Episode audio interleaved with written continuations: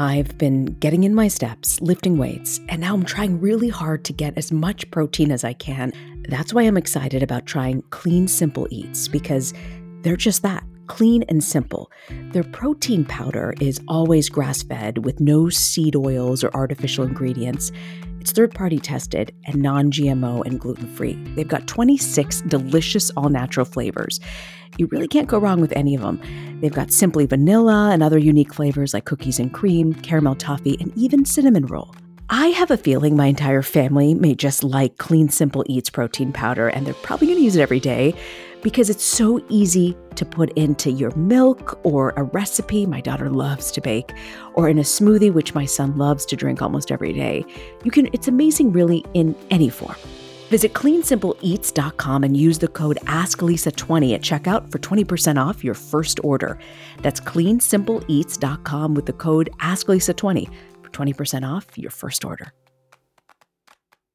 Introducing Bluehost Cloud ultra fast WordPress hosting with 100% uptime. Want a website with unmatched power, speed, and control? Of course you do. And now you can have all three with Bluehost Cloud, the new web hosting plan from Bluehost. With 100% uptime and incredibly speedy load times, your WordPress websites will be dependable and lightning fast on a global scale. Plus, your sites can handle even the biggest traffic spikes without going down or lagging. And with Bluehost Cloud, you get 24 7 WordPress priority support, meaning you're connected to WordPress experts anytime you need them. Not to mention, you automatically get daily backups and world class security. So, what are you waiting for? Get Bluehost Cloud today by visiting Bluehost.com. That's Bluehost.com.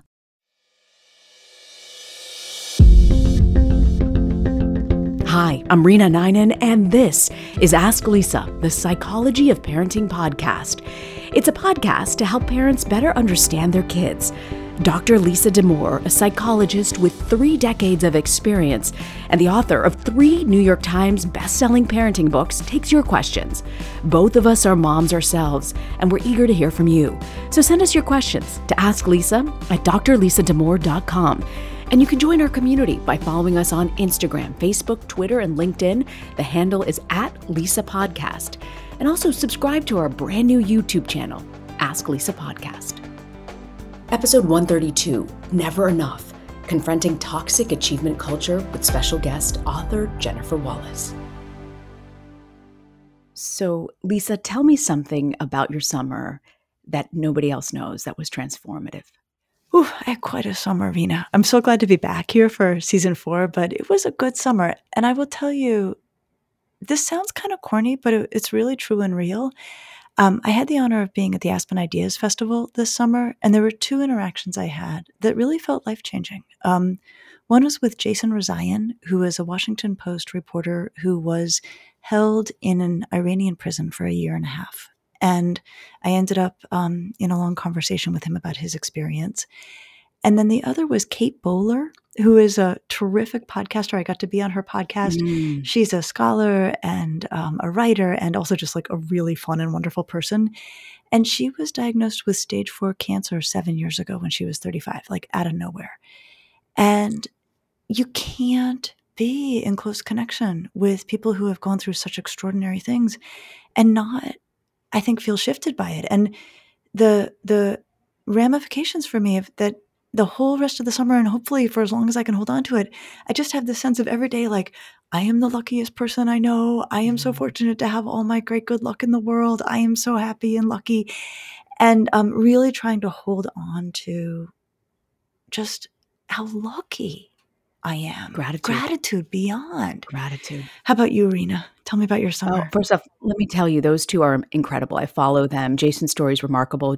And Kate, my gosh, talk about somebody who got a diagnosis and transformed life for everybody around her, not just for herself. So um, great stories. Well, um, now I feel embarrassed about my transformation. what was it?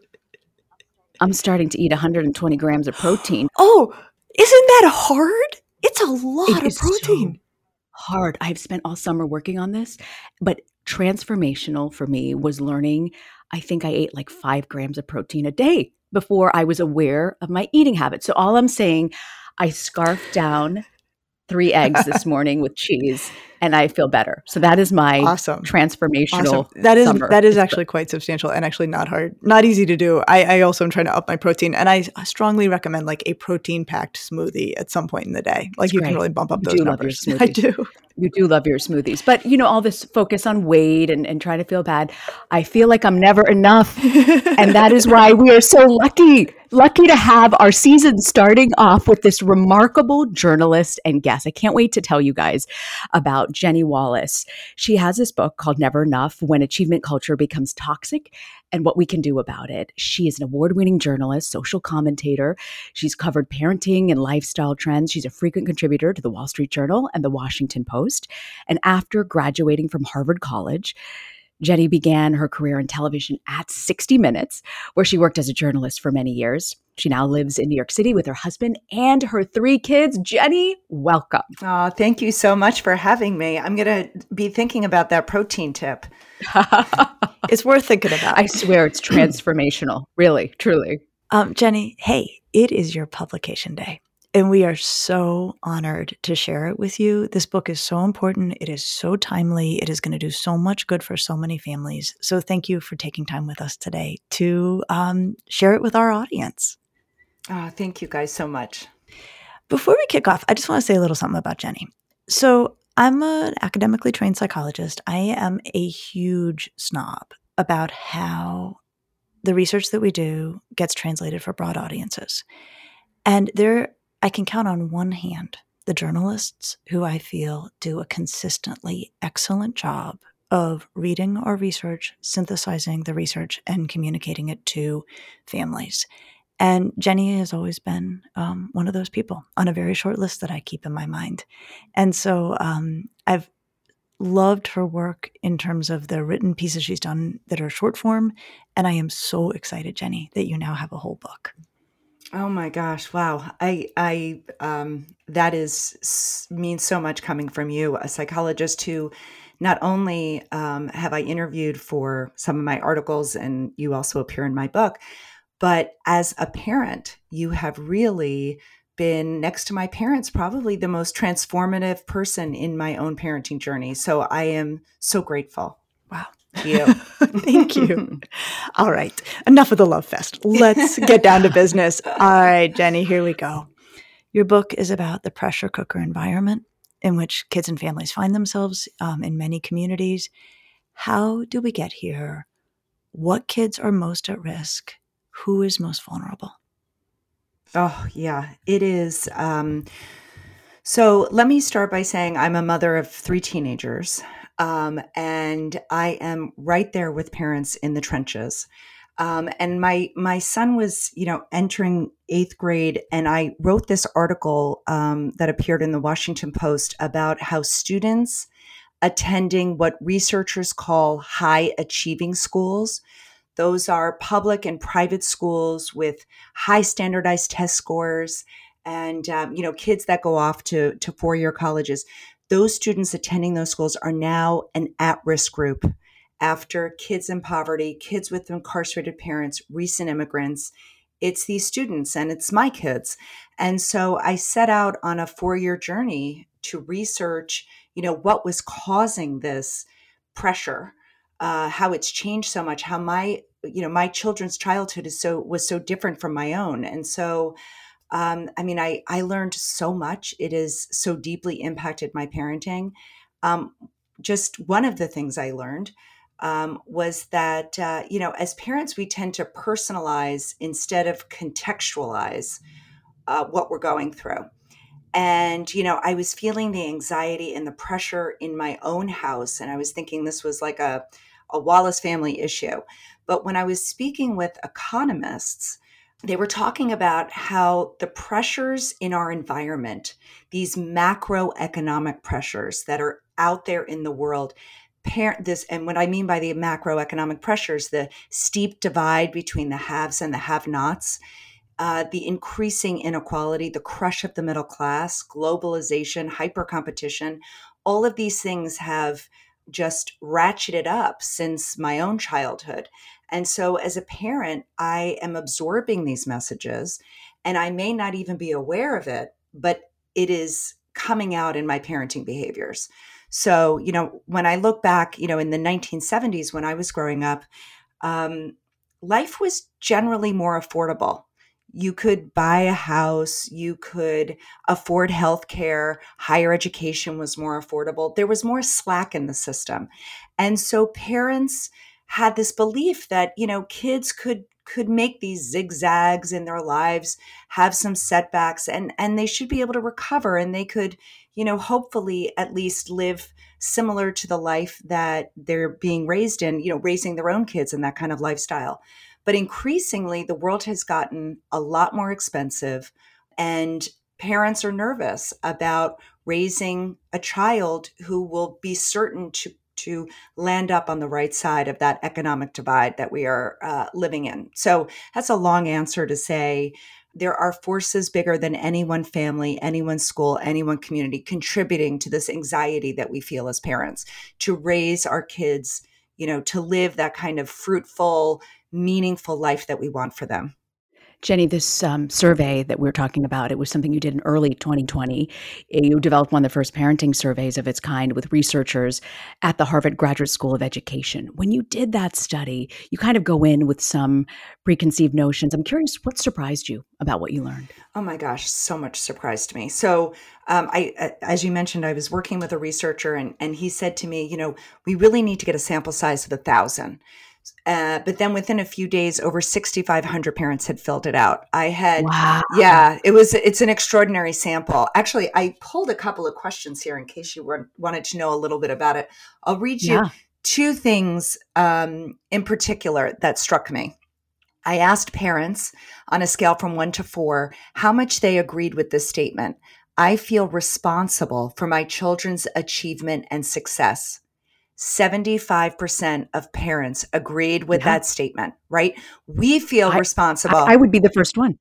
Totally. I mean, I feel responsible. Like there's no question. Like why is that a question? 100%. Right? I agree but do you. you think your parents felt responsible? Did your parents feel like it was their responsibility to make sure you were academically, extracurricularly, socially and emotionally successful? Did that was that a burden on parents?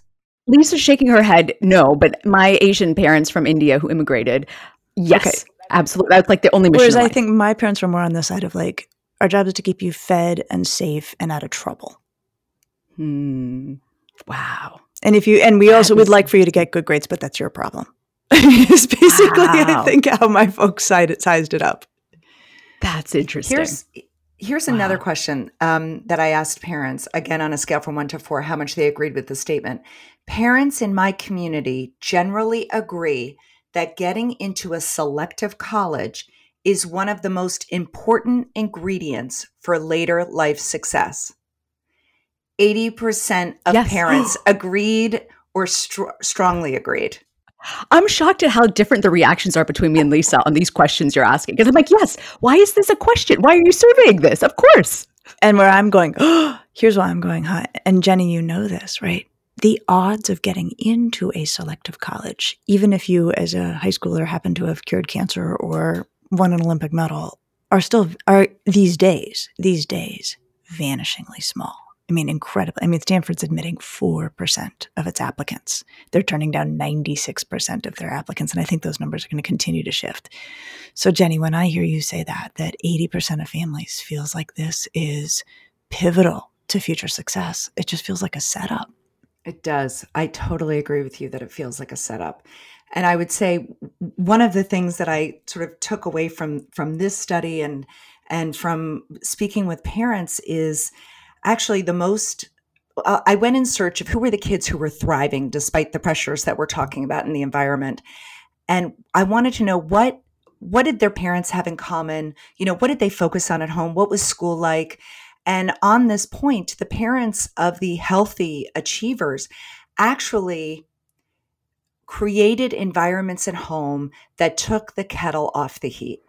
Mm-hmm. So in how'd they do that? I know. Like what did they do? Because I think there's got to be all of these ways that people think they're doing it or they mean to do it, and they're actually doing the opposite. So give us examples. Give us both examples of where we think we're not being, you know, hard on not not hard, but pressuring kids, but we are, and examples of what you're talking about, about how they got the kettle off the heat. Yes. So I'll give an example from my own home. Um, I used to, when my son, or I have three teenagers, when one of them would come home from school after studying really hard for the last few days on a test, you know, they'd walk in the door and I'd be like, So, how'd it go? How'd you do? Um, and what I realized is I am sending the signal to my kids that when they left that morning, I was so worried about them and that test that I thought about it all day long and that that was the most important thing for me to lead with Right. when I saw them. Um, Yeah. so, one of the ways I've taken the heat off in my own home is that I now lead with lunch. So instead Wow. of yeah, so I ask my kids when they walk in the door, you know, what'd you have for lunch today? I talk about things that have nothing to do with their external achievements. And it's just a little shift. Wow. That's a huge shift. I, I never asked them what they had for lunch or what they ate. I also like how memorable lead with lunch. Like, Yeah. just- you can you, you'll get to other stuff later, but just lead with lunch. It's such a great So way it- to start. At 43, you're not discovering why you need all the protein. exactly. Exactly. Exactly. How much protein did you have at lunch? That could exactly. We're going to take a quick break and we'll be right back on the Ask Lisa podcast. I'm all for healthy habits, but I don't trust quick fixes. This is why I love Daily Harvest. They take all of the work out of eating well, and all I have to do is enjoy. Daily Harvest makes it so easy for me to eat in the nutritious and delicious ways that I like. They take the planning, the prep, the cleanup out of cooking, and they deliver meals that are packed with vegetables and fruits straight to my door. The other thing I love about them is that it's not the same old boring meals. I love their dragon fruit and lime smoothie. I also love their butternut squash and rosemary soup. They also have this wonderful herbed squash and asparagus risotto. Create healthy habits that last with Daily Harvest. For a limited time only, go to dailyharvest.com slash asklisa to get $30 off your first box plus free shipping. That's dailyharvest.com slash asklisa for $30 off your first box and free shipping. dailyharvest.com slash asklisa. I was recently watching an interview of the wife of a world leader, and in the middle of the interview, she reaches over to pull her bra strap up. And I thought, boy, this is something all women everywhere are struggling with. This is why I absolutely love Honey Love. I have the crossover bra, which is just so functional, but it feels so good on. I feel like I've got the support without feeling like I've got this heavy duty bra on. I've been through all the bras. The elastic wears out, the underwire pinches into your skin. You have to hand wash some. You can only wash in this type of detergent. And I just wanted something that takes out all the fuss and will support me day in and day out. Honey Love's not just supporting women, it's empowering women. So treat yourself to the best bra on the market and save 20% off at honeylove.com slash askalisa. You can use our exclusive link to get 20% off. That's honeylove.com slash askalisa to find your perfect fit. And after you purchase, they're going to ask you where you heard about them. We hope you support the show and tell them Ask Lisa sent you. Honeys, you deserve this. Free the pain and discomfort and keep the support with Honey Love. So I'm really starting to feel it in my mid 40s, just how much stress, hormone fluctuation, and the lack of sleep can really affect the way your skin looks, from dry skin to dark spots and acne. This is why I love OneSkin. They can really help. They've got a simple skincare routine that tackles skin issues at the cellular level. I love that this is an all women team of scientists. OneSkin's developed a proprietary peptide called OS1 that's scientifically validated to actually improve the health of your skin beneath the surface. No irritation, no complicated multi step routine. It's so simple. I really have felt the difference in how my face looks after using this product. OneSkin is the world's first skin longevity company by focusing on the cellular aspect of aging. OneSkin keeps your skin looking and acting younger for longer. So get started today. Try it out with 15% off using the code AskLisa at oneskin.co. That's 15% off oneskin.co with the code AskLisa. And after your purchase, they'll ask where you heard about them. Please support our show and tell them the Ask Lisa podcast sent you. Welcome back to the Ask Lisa podcast. Lisa, I don't think snob is the right word. Lisa used snob at the beginning of this podcast, but I, she does have a very high bar for who comes on this podcast. And I love how much research you put into this. In fact, one of the things you looked at um, was research from the London School of Economics in the UK. They spent the last decade studying what makes some people more vulnerable to mental health issues. And they pointed to this rise of perfectionism in young adults over the past 40 years. They said that 33% have unrealistic expectations from parents and society. So, what do you think needs to change? Well, according to the lead researcher of that study, Tom Curran, I was actually sitting. I met him in London. I went to London to to talk with him and walk around town and get all the advice I could as a parent on how I could sort of buffer against this in my own home. Um, why is why the rise? Well, a couple of things. One is that, as I said earlier, parents have become social conduits. We we absorb the pressures of, uh, in our environment. The bar of success is ever ratcheting up, and parents you know uh, the job of a parent right is to raise a child who can survive and thrive in the future when we're no longer there if we are getting messages in our environment that in order to be safe kids need to be perfect parents are not thinking that explicitly in their head but they are feeling it they are feeling these rising expectations and they are sending those messages down to their kids at home what he said to me, which I, I found very useful again in my own home, was to take a look at my own parenting behaviors, that a pathway to perfectionism, a very strong pathway, is the parent, most particularly the mother. Hmm. And so we as mothers, you know, we are send messages of what it means to be a mother, the per, the perfection that is needed. You know, we are, like I said in the survey, we are tasked with creating, you know, what researchers call individualized safety nets for our kids. We live in a society where there are very few structures and social safety nets. So mothers in particular are tasked with weaving these individualized safety nets for each of our children and it's exhausting and we are told as parents as particularly mothers things need to look a certain way. We're responsible for these things and that can breed perfectionism in us and our kids could look at us and see that modeling. Yeah. Mm. Jennie, for me, I would say the biggest takeaway from this book is the singular importance of mattering. And you say in the book that mattering really rests on parents to make happen. Can you unpack all of that for us?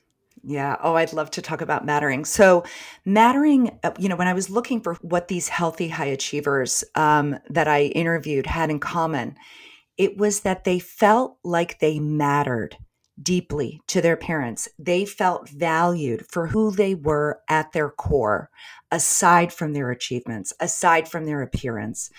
They also felt that they mattered to their peers at school and to their larger community. And on the other side of it, they were depended on to add meaningful value back to their families, to their peers, to their communities. So the kids who were really thriving had this high level of mattering that acted like a protective shield. It didn't mean they didn't feel stress and anxiety, but this sense of mattering buoyed them. It, it lifted them up when they were down. The kids who were suffering the most, I found, were the kids who felt like their mattering, their value was contingent on their performance. The, mm. the other group who was suffering, which was, was surprising to me, was um, kids who who felt valued and were very focused on their own resumes, but were never depended on or relied on to mm. add meaningful value back to anyone other than themselves. And so what they were lacking is really social proof that they mattered. So they hmm. might have heard from their parents that they mattered, but they didn't have the proof in the pudding. And the proof in the pudding is adding value. Wow. This reminds me of like Indian parents growing up. It's almost like a joke where you get like a B plus and they come in, they're like, well, why didn't you get an A? Why didn't you get the first place mm-hmm. trophy? Like, like there's just something culturally embedded. And I love this concept that you have in the book. It just really resonated with me. Um, you call it the puppy dog principle. And you write here, I'm going to read directly from your book. It says, greet the kids at least once a day like the family puppy with total unabashed joy. This includes being physically affectionate with them, playing with them, oh my gosh, Jennie, I, I just like I can see why, but does this really work with them at the teenage years? They don't even want to acknowledge you. I have to tell you, I am such a huge teenage fan, and I know you guys are here on this podcast too. Our teenagers, at least mine in my own home, are not shying away from the affection. And i'll tell you uh, something that i that i heard that's not in the book but i heard on a radio show when my kids were really little was somebody talking about how when her kids were teenagers she started giving them facials so that she would be able to touch them and get that touch in if they if they would be so ah. so I've started doing that with my own kids. I now like they they might think I have a fixation on skin, but I give them facials. We do face masks and I rub in the lotion and ah. so I'm getting that affection in even if they don't necessarily want the cuddles. You know, usually Jennie at the end of our show notes we put resources like we will have a link to your book. We might have to ask you for what facial products you're using on teens. the teenagers are going for it. Totally. I absolutely love that.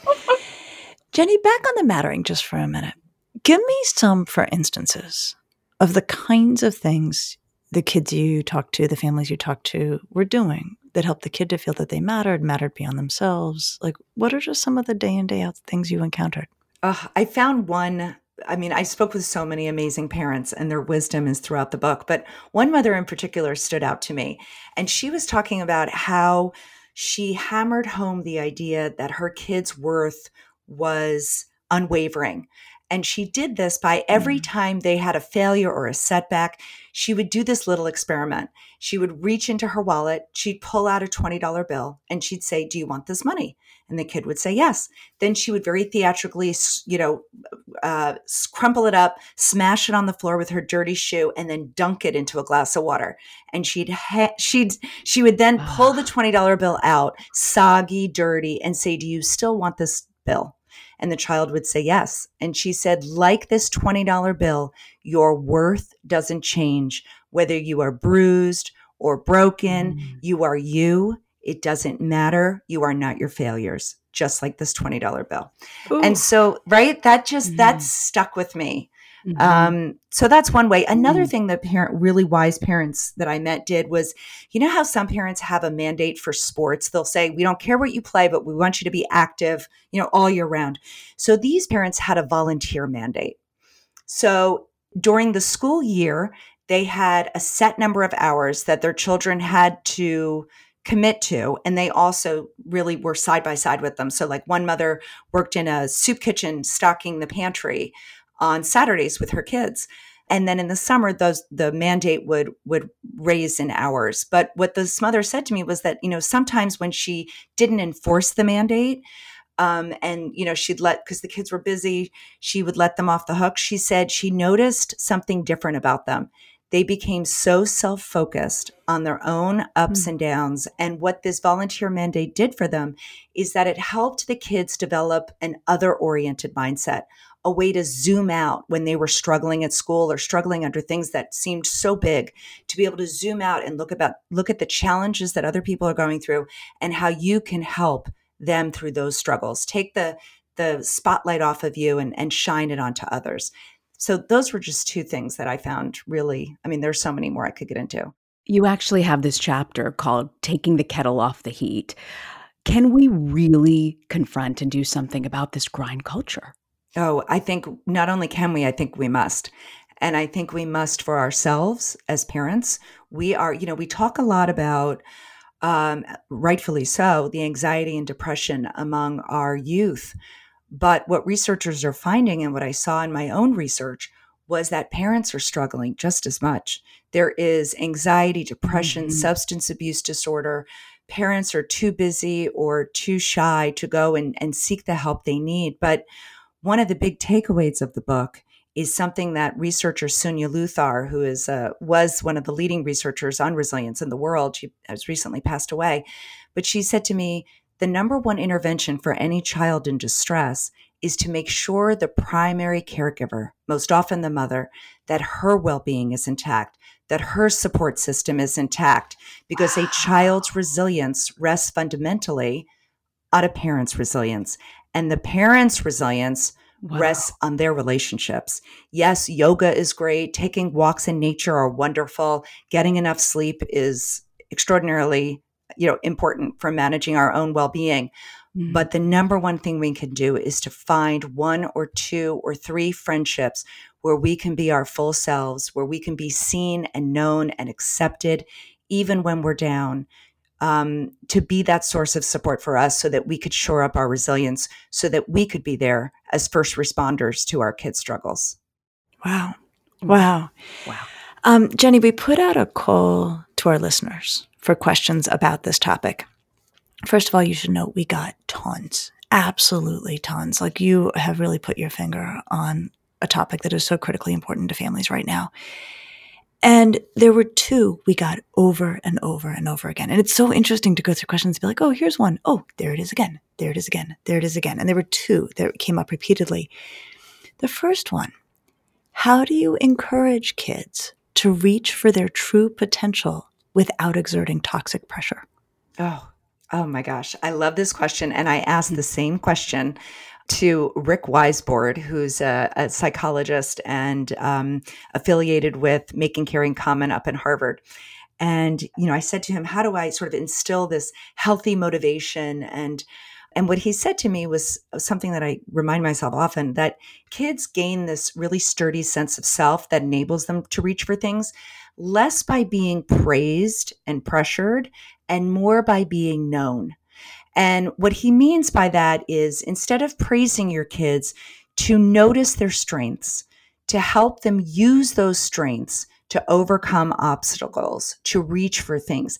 That is where kids can get that healthy fuel that they need to stay motivated. You know, parents can use that kind of healthy fuel, or we could use what I call dirty fuel, which is criticism or, you know, withholding affection when our kids are not living up to our expectations. I'll add comparison to that. I hear that a lot from kids. Like mm-hmm. yes, you're talking exactly. part of dirty fuel. as part of dirty fuel. Like you're talking about what my older sister did. You're talking about what my older brother did. What the neighbor's kid is doing. Like I hear that a surprising amount from kids. I, I, might be one of those parents. I might be one of those parents. no, I'm yeah. realizing. No, but I, I just am realizing. So, just to put this into perspective, uh, like let's say my child is struggling in math, but I want to tell that child, look at your cousin who has put all this effort and is doing so great in math. But I'm using dirty fuel. So, in a situation like that where I know they need to get their math grades up because it matters for college, how do I stop myself from doing that? Like, what should I do in that moment? Lisa, do you want to take that? No, you, you take, take it, and then okay. I'll. If I, if there's anything I think there's still to be said, I'll say it. Okay, great.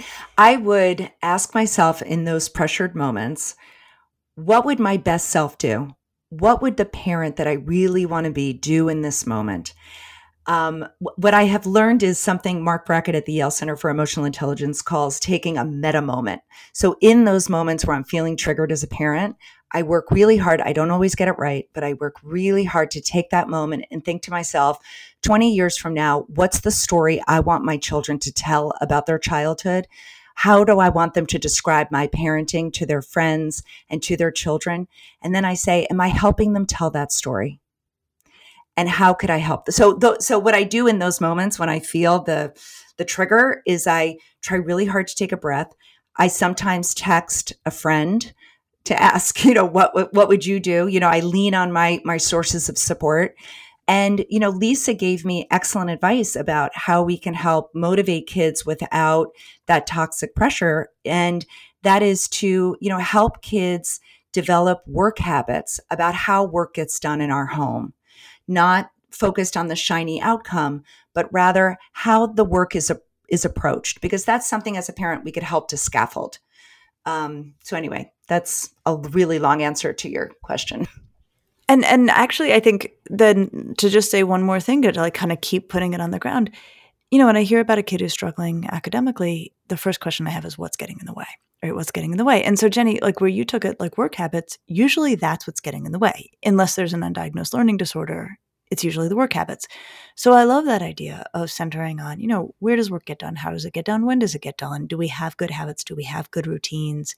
Um, and focusing on that, which kids are going to need a work ethic no matter what, as opposed to the outcome. As we're starting school so what you're saying like i should focus on parents should focus on is making sure there's structure around how and when the work gets done. And that could instead of saying hey your cousin's doing better than you at math setting that up might help down the road.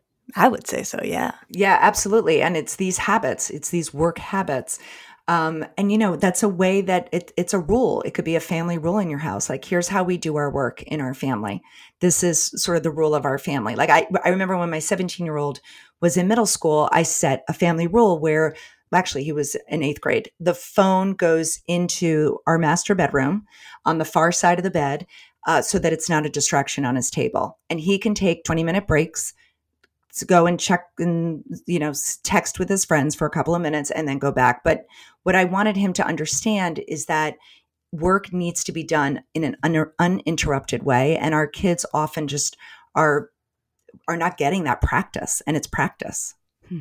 so I know we focused a lot on, on academics. We got this question asking, How do I help my daughter to not see her grades and school achievement as her value?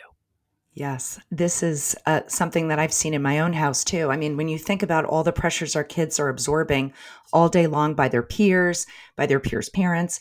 So, what the wise parents and the psychologists that I interviewed told me is parents at home really need to make home a safe base to recover from that pressure.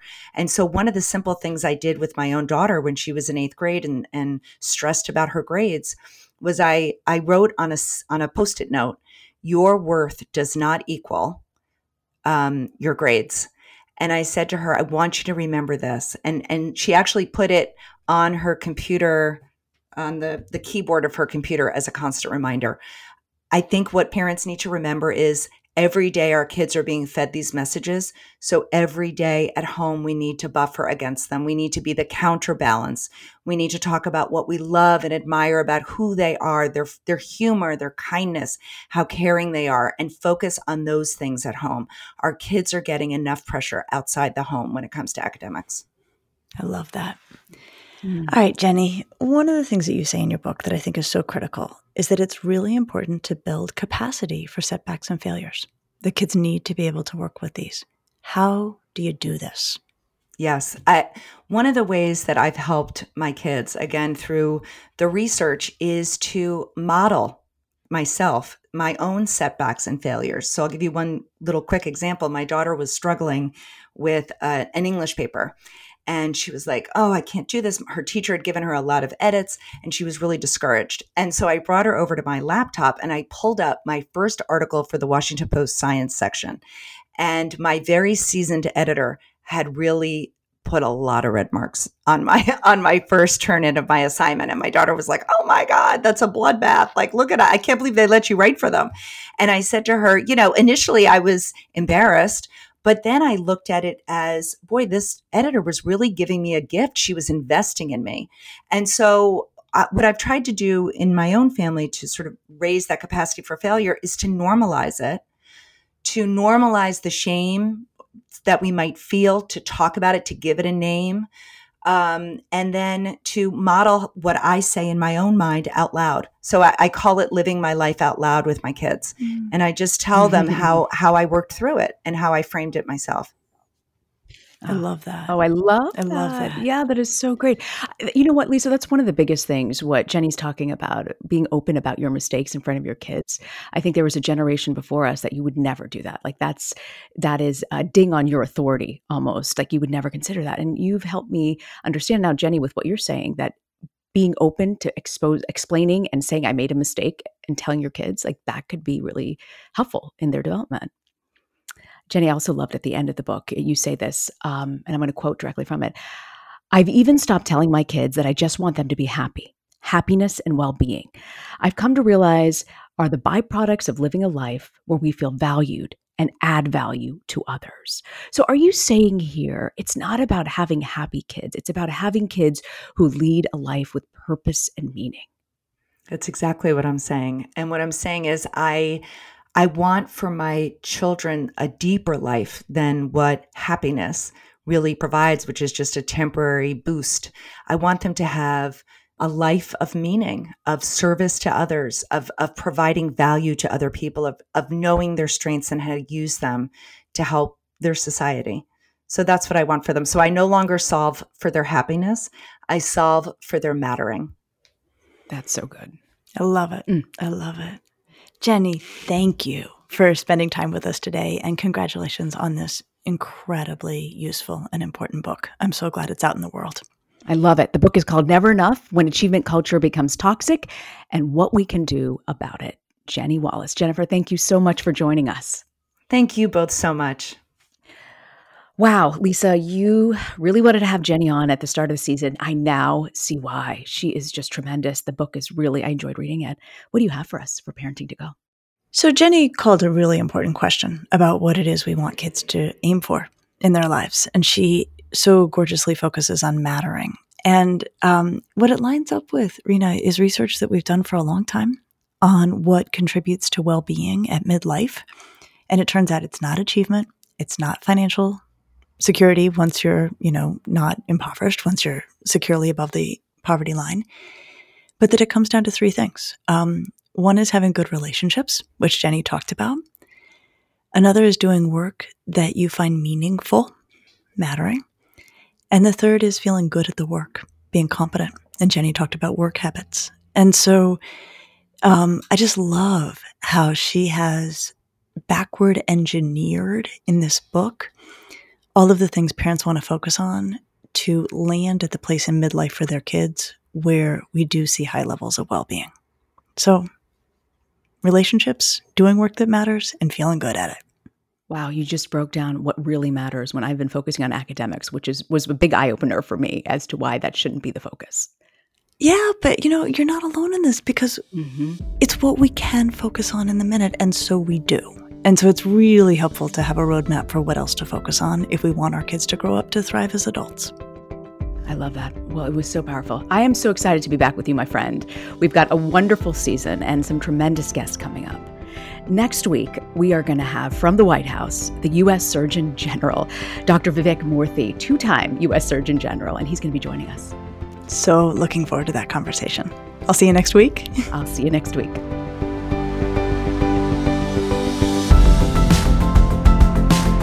Thanks for joining us. Be sure to subscribe to the Ask Lisa podcast so you get the episodes just as soon as they drop. And send us your questions to Ask Lisa at drlisadamour.com. And now, a word from our lawyers.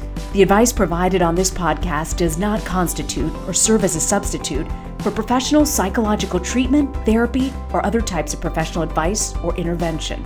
If you have concerns about your child's well being, consult a physician or mental health professional. If you're looking for additional resources, check out Lisa's website at drlisadamour.com. We'll see you next week.